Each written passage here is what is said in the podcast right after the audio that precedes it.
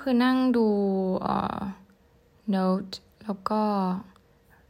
เลื่อนไปโน้ตเก่าๆอะไรเงี้ย เราจะชอบมาเขียน journal ในโน้ตในคอมพิวเตอร์ของตัวเองเลยก็จะเห็นว่าเออมีอะไรที่เราเขียนไปบ้าง แล้วก็เป็นคนเขียนเก่ง คือเป็นคน express อะไรออกมาเยอะอะก็จริง ๆ คือจะเขียนเป็นคนเขียนดีอยู่แล้วนะหมายถึงว่าทำไมเคลมตัวเองขนาดนั้น คือจริง เออ อันนี้อยากพูดหนึ่งอย่างทำไมคนเราจะต้องรู้สึกเชมเวลาที่เราชมตัวเองด้วยวะทำไมเราต้องรู้สึกเขินหรือรู้สึกว่าแบบอย่าชมตัวเองสิมันดูเกินไปอะไรเงี้ย ถ้าอะไรบอกว่าดีก็คือดีไหมเตย เออ มึงเขียนดีจริง ๆ มึงเป็นคนแบบภาษาสละสลวยแล้วน่าอ่าน จบต้องมาทำมาเป็นแบบชมตัวเองหรออะไรเงี้ย ไม่ต้องมาเป็นอย่างนี้เข้าใจปะถ้าดีก็คือดีถ้าไม่ดีก็คือไม่ดีจบแค่นั้น realistic หน่อย ถ้าใครจะฟังแล้วหมั่นไส้ก็เรื่องของเขาจบ อืม กลับมา ก็คือมานั่งอ่านอะไรเงี้ย มองว่าตัวเองเป็นคนที่ express เรื่องราวออกจากตัวได้ได้ได้ได้ได้ดีนะ แล้วก็ แต่ว่าจริง ๆ แล้วเราอะเราว่าเราเป็นคนพูดไม่ค่อยรู้เรื่อง ในพอดแคสอะเราก็กลับมาฟังตัวเองนะ แล้วเราก็รู้สึกเฮ้ยจริง ๆ เราพูดรู้เรื่องนะ แต่ว่าพอดูใน YouTube ปุ๊บเนี่ย เวลาเราตัดวิดีโอเราจะรู้เลยว่าแบบ เรื่องที่เราต้องแก้ไขคืออะไร คือเราจะเป็นคนชอบพูดซ้ำไปซ้ำมาแล้วก็จะมีคำที่ติดปากอยู่ ซึ่งเวลาพูดในพอดแคสอะมันไม่เป็นงงมากคือเราอยากพูดใน YouTube ให้ได้เหมือนในพอดแคสต์แต่มันไม่ได้อะมันคงมันอยู่ในขั้นตอนการฝึกแหละ ซึ่งเราจะฝึกทำให้มันได้ เพราะว่า อยากทำให้ได้ อืกลับมา ก็นี่ก็เป็นอีกหนึ่งอย่างที่เหมือนเราเขียนไว้เมื่อวันที่เก้ากรกฎาปีที่แล้ว จะครบปีแล้ว คืออ่านหนังสือเล่มหนึ่งชื่อแบบ Design Life การออกแบบชีวิต ซึ่งเป็นคนเขียนนะเป็นศาสตราจารย์ใน D School D School ก็คืออ่าเป็นสถาบันที่อยู่ในสแตนฟอร์ดอีกทีหนึ่งเหมือนเขาศึกษาเรื่องการ education แล้วก็การแบบเขาจะอธิบายเป็นภาษาไทยยังไงดี คือเหมือนเขาศึกษาเรื่องการทำให้คนเข้าใจ purpose ในตัวเองอะไรประมาณเนี้ยเขาเรียกว่ามันเป็น D school คือโรงเรียนที่สอนเกี่ยวกับการเข้าใจตัวเองและการเลือกทางที่ถูกต้องให้กับตัวเอง ซึ่งเราก็อ่านหนังสือเล่มนั้น แต่ยังอ่านไม่จบ เพราะว่ามันจะมีแบบฝึกหัดแทรกเข้ามาตลอด เตยเคยเล่าไปแล้วแหละเรื่องเนี้ย แต่ว่านี้จะมาอ่านคำถามที่เป็นแบบฝึกหัดในนั้น ที่เตยเขียนไว้ เพราะว่ารู้สึกว่า เออมันดู honest เขาบอกว่ามันจะมีแบบฝึกหัดหนึ่งบอกให้ทบทวนมุมมองชีวิต มีคำถามอยู่สองสามสี่ห้าหกเจ็ดเจ็ดข้อ ข้อแรกถามว่า ทำไมเราจึงอยู่ณจุดนี้ ลองถามตัวเองแนบไปด้วยนะ แล้วก็อาจจะไปตอบก่อน อย่าเพิ่งฟังเตย อาจจะทำให้ค่อยเขวเตยตอบว่าจุดนี้เป็นจุดที่เรารู้สึกไม่ comfortable ที่สุด แต่ที่มาอยู่เพราะเหตุผลส่วนตัวที่ตัวเองเป็นคนทะเยอทะยาน และมีเป้าหมายที่อยากไปให้ไกลกว่าสังคมภายในประเทศ อืม ทะเยอทะยานมาตั้งแต่ไหนแต่ไร ซึ่งส่วนหนึ่งเป็นเพราะว่าในความรู้สึกเราเราคิดว่าเราไม่ได้รับสิ่งที่สมควรจะได้รับในแง่การทำงานเท่าไหร่ จึงส่งผลต่อจุดยืนของตัวเอง และหลงผิดว่าความจริงมันคือการที่เราทำได้ไม่ดี แต่ความจริงคือ เราทำได้ดี และควรได้รับการพัฒนาไปอีกเรื่อย ๆ แต่ค่านิยมในสังคมทำให้เรามองผิดไป จึงเกิดสภาวะไร้จุดยืน ในช่วงการเปลี่ยนแปลงชีวิตในชีวิตของตัวเอง และคล้อยตามในสิ่งที่คนรอบข้างและครอบครัวต้องการให้ทำและพอเมื่อไปทำแล้วก็พบว่าเราควรยึดจุดเดิมในตอนแรก เราไม่ควรยอมจำนนต่อค่านิยมต่างๆ เหล่านั้น และเราอาจจะอยู่ผิดที่ซึ่งหากเราพัฒนาตัวเอง และพาตัวเองไปอยู่ในที่ที่ดีกว่า คงอาจจะเกิดสิ่งที่น่าตื่นเต้นมากแน่ๆ อย่างเช่น ถ้าเรายืนหยัดว่าชอบการแสดงและการร้องเพลง ตอนนี้เราอาจจะได้อยู่ที่บรอดเวย์เราเชื่อว่าเราทำได้ ถ้ายังคงยืนหยัด เรารู้ว่ามีหลายสิ่งที่คนอื่นที่เราเรารู้ว่าเรามีหลายสิ่งที่คนอื่นไม่มี เรามักพูดกับตัวเองเสมอว่า เราไม่ได้เกิดมาเพื่อทำสิ่งที่คนอื่นทำกัน เราทำได้มากกว่านั้น แต่เราแค่เพียงหลงทาง ดังนั้นเหตุผลที่ยืนอยู่จุดนี้อาจเพราะ เพราะเราอาจจะพยายามหาหนทางที่จะไปอยู่ในที่ที่เหมาะสม และผู้คนในสังคมยอมรับ วงเล็บเรารู้ตัวว่าเป็นคนแคร์กับ attention ของคนภายนอกพอสมควร ที่เหตุผลที่เราคิดว่าเรากลายเป็นอย่างนี้ เพราะเราอยู่ใน industry นี้ตั้งแต่เด็กเสียงปรบมือและการที่ทุกคนมองเราด้วยสายตาที่ชื่นชมมันทำให้เรามีความสุข อีกเหตุผลหนึ่งที่เชื่อมาตลอดคือการออกจาก comfort zone ทำให้เราได้เรียนรู้มากกว่าการอยู่สบายๆเรามองว่าเราเป็นคนที่โชคดี ไม่เคยต้องลำบากอะไรตั้งแต่เล็กจนโต ออกไปทางสปอยด้วยซ้ำมันเลยทำให้เราไม่ได้เห็นค่าของบางสิ่งบางอย่าง เท่าที่ควร การที่เราเอาตัวเองไปอยู่ในที่ที่ uncomfort อาจทำให้เราได้เจอสิ่งที่ใช่ เหมือนที่คนชอบพูดว่าการจะเจอความรักที่ดีจะต้องเจอคนที่ไม่ใช่ไปเรื่อยๆ ถึงจะรู้ว่าใครคือคนที่ใช่ ซึ่งข้อนี้เราก็ไม่รู้ว่าเราคิดถูกหรือผิด แต่ที่รู้คือเป็นวิธีที่หากทำในระยะยาวจะค่อนข้าง suffer เราเทียบเคียงวิธีนี้จากตอนที่เราไปนั่งวิปัสสนา เพราะว่าแรก ๆที่ไปคือทรมานและไม่เข้าใจมากๆว่ามาทำอะไร แต่สุดท้ายคือเข้าใจเลยว่าทำไมต้องมาอยู่ในจุดที่มันยากขนาดนั้น เพราะถ้าไม่มีจุดที่ยากตรงนั้น ก็จะไม่มีทางเข้าใจสิ่งที่นั่งการนั่งวิปัสสนาสอนแน่ๆเปะคมคมกริบ ซึ่งก็คือยังถามว่ารู้สึกแบบเดิมไหมก็ยังรู้สึกแบบเดิม แต่ว่าเหมือนมันเบาบางลง เพราะว่าเราเหมือนปรับตัวได้ ซึ่งนี่คือเรื่องที่อันตราย เพราะว่าเราเริ่มปรับตัวแล้วก็คอมฟอร์ตกับสิ่งที่เราอยู่ตอนนี้ แล้วพอถึงวันหนึ่งที่เราจะต้องก้าวออกจากจุดที่มันโซคอมฟี่ตรงนี้เนี่ยมันจะยากมากสำหรับเรา ซึ่งเรารู้สึกว่าตอนนี้เราก็มีความยากในการตัดสินใจหนึ่งอย่างที่ว่าเราจะออออกไปนอกประเทศอะนะ มันก็มีหลาย ๆ อย่างที่ยังดึงรั้งเหนี่ยวรั้งเราไว้อะไรเงี้ยเหมือนทุก ๆ ครั้งบางทีเราก็หงุดหงิดหงุดหงิดตัวเองว่าแบบมึงเตยมึงอยากทำอะไรก็ทำเข้าใจไหมไม่งั้นมันก็จะไม่มีวันเข้าใจ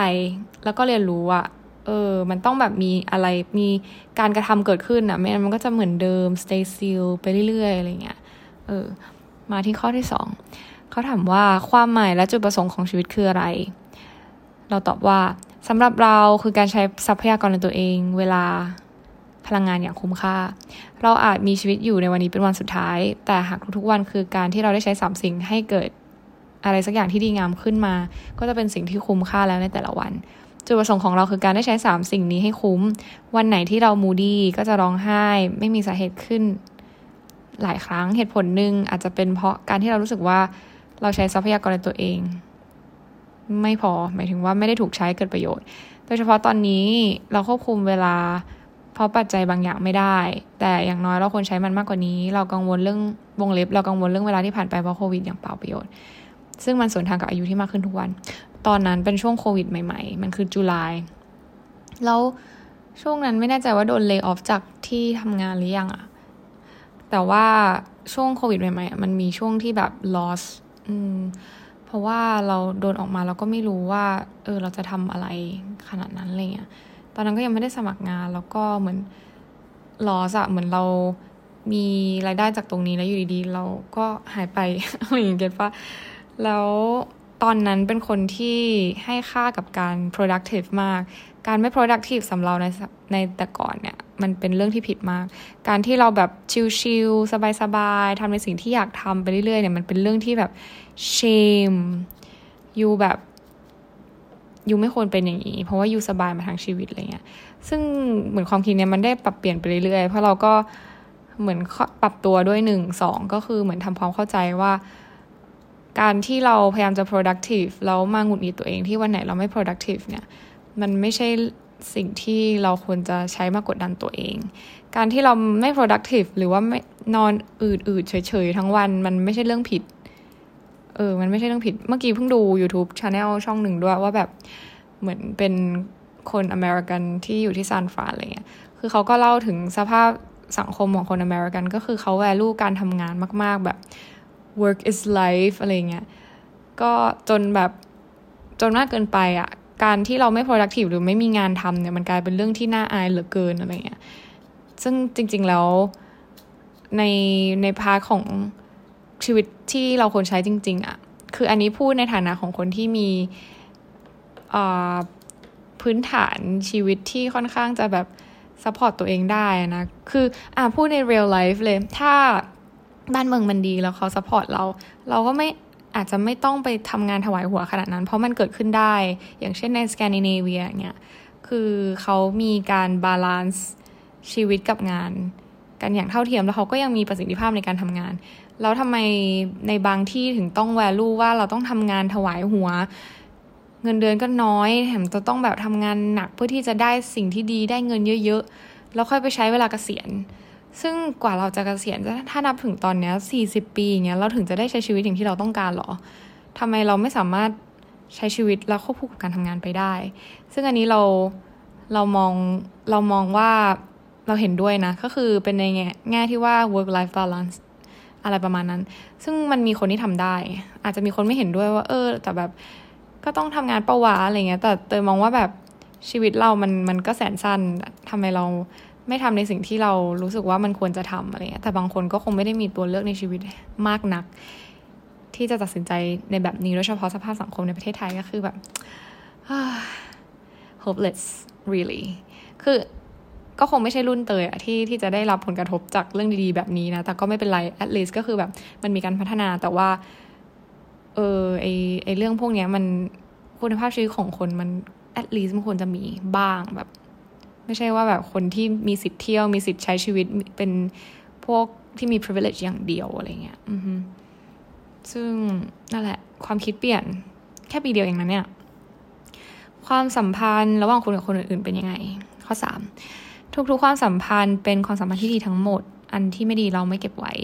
และเราไม่ได้มีความสัมพันธ์กับใครเยอะ เรามองว่ามันวุ่นวายยากที่จะควบคุม อีกอย่างคือเราไม่เคยให้ความจริงใจกับ และพลังงานขึ้นกลางกับคนอื่น เราเป็นคนสุดโต่งเราจึงต้องเลือกบุคคลในชีวิตเราอย่างระมัดระวัง แต่น้อยคนที่จะเข้าใจเราใน deep level เพราะเราเป็นคนซับซ้อนมีหลายบุคลิก แต่ไม่ใช่คนไม่ดี จึงเป็นเรื่องยากที่จะมีความเข้มข้นในความสัมพันธ์เท่ากันตลอด เรามามาหายหายขึ้นขึ้นลงลงมันจึงเป็นลักษณะแวบไปแวบมา แต่ deep down กับคนที่สนิทยังมีความห่วงใยและความหวังดี แต่ไม่ได้ถึงขั้นคุยกันทุกวัน อืม อันนี้เป็นความสัมพันธ์ระหว่างเรากับคนอื่นๆ ข้อถามว่ายังเหมือนเดิมไหม ตอนนี้แทบจะไม่ค่อยมีความสัมพันธ์กับใครเลย เพราะรู้สึกว่าเรา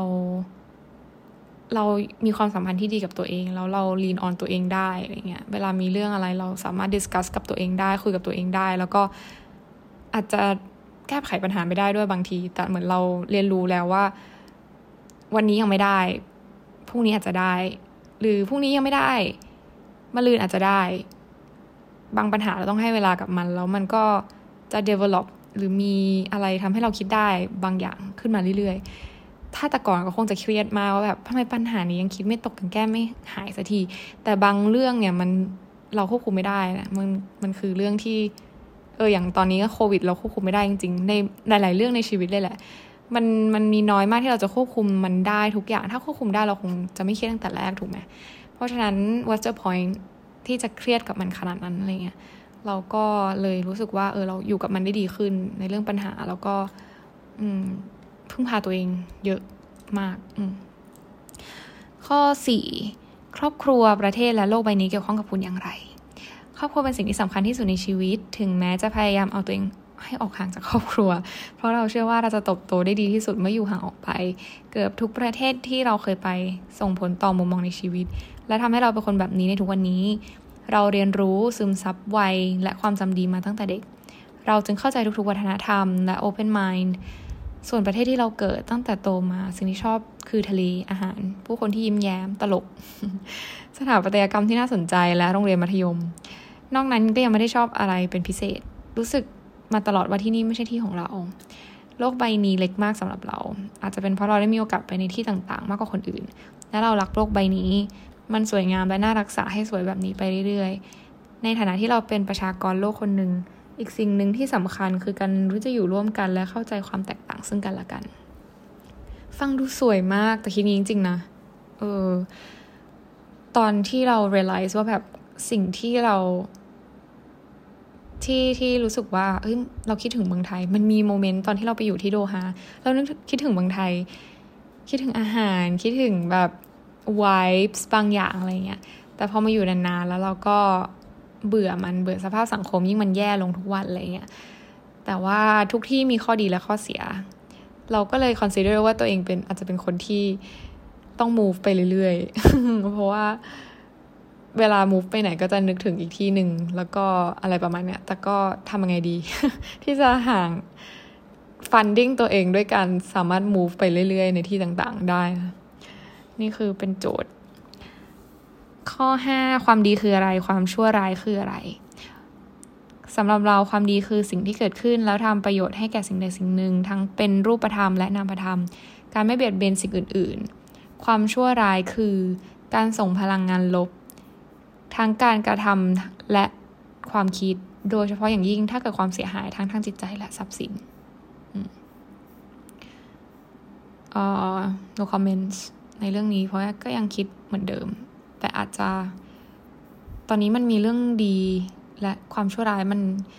มีเยอะมากเลย ถ้าพูดเยอะๆก็คงไม่จบนะ ก็ไม่พูดดีกว่า ข้อ 6 คุณนับถือพระเจ้าหรือพลังงานเบื้องบน หรือสิ่งเหนือธรรมชาติหรือไม่ ถ้าใช่สิ่งนั้นมีผลต่อชีวิตคุณอย่างไรบ้างสำหรับเราคำตอบที่เราเขียนไว้ก็คือ เราไม่ได้นับถืออะไรเป็นพิเศษ เราแค่เชื่อในบางหลักปฏิบัติ อย่างเช่น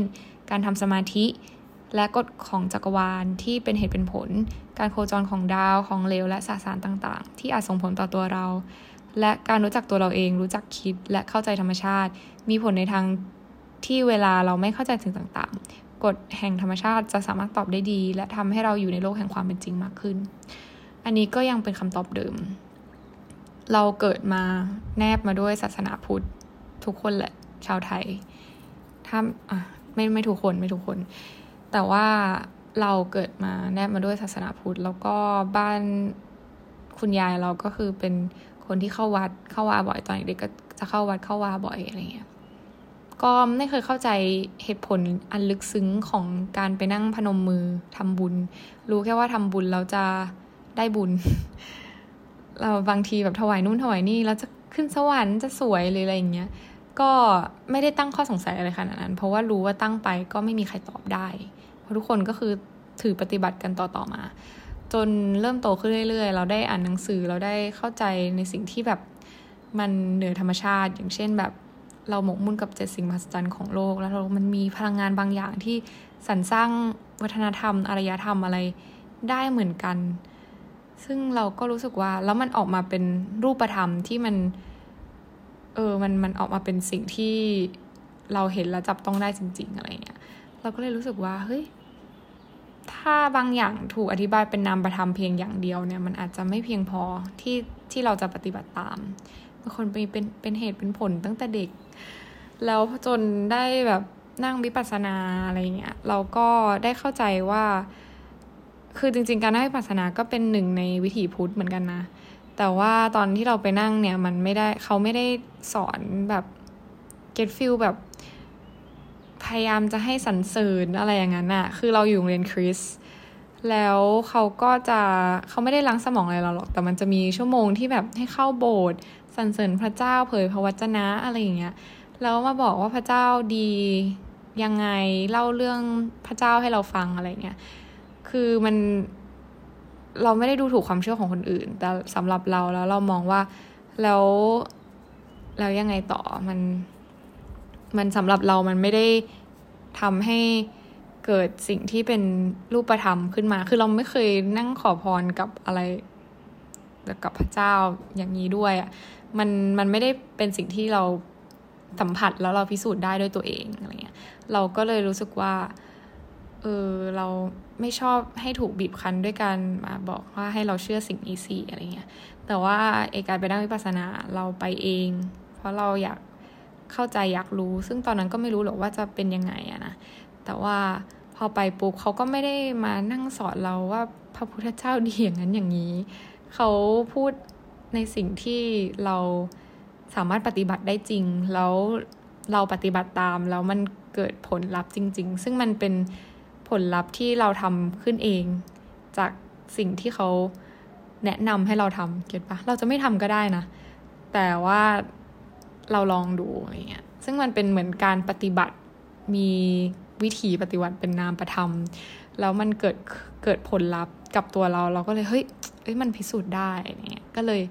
ยึดถือในสิ่งเหล่านี้มากกว่าว่า เออ เราฝึกจิต karma is real ก็คือทำดีได้ดีทำชั่วก็ได้ชั่ว หรือว่าคิดดีก็ดึงดูดสิ่งที่ดี คิดไม่ดีก็ดึงดูดสิ่งที่ไม่ดีอะไรเงี้ยอะไรประมาณนี้มากกว่า พวก universe หรือว่าแบบกฎแห่งแรงดึงดูดอะไรเงี้ย ก็เป็นอีกเรื่องหนึ่งที่ถามว่าพิสูจน์ได้ไหมคือ เรามองว่าถ้าเราเชื่อแล้วเราแบบ พุ่งเป้าหมายไปกับอะไรมากๆจริงๆเนี่ยมันจะเกิดกฎแห่งแรงดึงดูดจริงๆนะเพราะว่ามันเคยเกิดขึ้นกับเรา ไม่รู้เคยเล่าหรือเปล่าเคยแหละ อืม ก็เลยรู้สึกว่าแต่มันไม่ได้เกิดขึ้นบ่อย อืม ก็เลยยังตั้งข้อสังเกตอยู่ว่ามันเกิดขึ้นเพราะอะไรกันแน่เนี่ยมันดูเป็นเรื่องซับซ้อนนะ แต่ว่าทางนี้ทางนั้นเราไม่ได้ดูถูกความเชื่อของใคร คือ คุณจะเชื่อแบบไหนก็เป็นสิทธิ์ของคุณ และเตยจะเชื่อแบบนี้ก็เป็นสิทธิ์ของเตยเช่นเดียวกัน ข้อ 7 ความข้อสุดท้าย ความสุข ความทุกข์ ความยุติธรรม และความอายุติธรรม ความรัก ความสงบสุข และการต่อสู้แข่งขันมีบทบาทอย่างไรในชีวิตคุณ เราตอบว่าทุกอย่างส่งผลกับชีวิตเราอย่างลึกซึ้ง เช่น หากเราไม่มีความสุขเราจะร้องไห้มงเล็บไม่ทุกครั้ง เมื่อเรามีความทุกข์เราจะมองว่ามันเป็นบททดสอบที่เกิดขึ้นเพื่อให้เราเก่ง เรารักความยุติธรรม และรู้สึกเสียใจที่ต้องเห็นความอายุติธรรม ความรักเป็นสิ่งสวยงามที่เราไม่อยากแตะต้อง เพราะมันมักทำให้เราเสียใจอ๋อความสงบสุขคือสิ่งที่ดีและไม่ดี การต่อสู้แข่งขันก็เช่นกัน ทุกอย่างเหล่านี้ล้วนหล่อหลอมให้เราเป็นตัวเราในทุกวันนี้ ซึ่งความคิดต่อสิ่งเหล่านี้ก็มาจากประสบการณ์ในอดีต และส่งผลต่อพฤติกรรมที่เราปฏิบัติต่อบุคคลอื่น และตัวเราเอง อืม ใช่จริงๆแล้วเราคนรักความยุติธรรมมากเลยนะ สภาพสังคมเนี่ยมันมันอันตรายมากเลยนะ มันทำให้คนหลาย ๆ คนเปลี่ยนความคิดและมองความอายุติธรรมเป็นเรื่องปกติ เพราะว่าตอนนี้สังคมกำลัง normalize ว่าการทำผิดมันคือเรื่องที่ไม่ผิดเยอะมาก แล้วบางคนที่มี privilege เนี่ยเขาก็จะเคยตัวกับการที่เขาทำผิดแต่เขาไม่ผิด แล้วอะไรจะเป็นสิ่งที่เป็นมาตรวัดว่าสิ่งนี้คือสิ่งที่ถูกต้องและไม่ถูกต้องในอนาคต บางคนอาจจะมองเรื่องนั้นเป็นเรื่องธรรมดาไปเลยก็ได้ ซึ่งมันอันตราย อืมโอ้แล้วเรื่องความรักคือสิ่งสวยงามที่ไม่อยากแตะต้องเลยนะ เพราะว่า ตอนนั้นน่าจะเป็นช่วงที่แบบยังเสียใจอยู่อะไรเงี้ยถามว่าตอนนี้เป็นความคิดไหมว่าอยากแตะต้องความรักไหม ก็ยังไม่อยากนะ เพราะว่าโอเคอะรู้สึกโอเคกับชีวิตตัวเองอยู่แบบนี้ไม่ได้ต้องการความรักจากใคร เพราะว่าความรักที่มีตัวเองมันพอแล้ว อืม แล้วก็การความสงบสุขคือสิ่งที่ดีและไม่ดี อะไรอะไรคือความสงบสุขไม่ดี สงบสุขมากไปมันก็อาจจะน่าเบื่อ แต่ว่าถ้าวุ่นวายไปก็ก็ไม่ดี การต่อสู้แข่งขัน ก็เป็นสิ่งที่ดีและไม่ดี ก็อืมก็จริง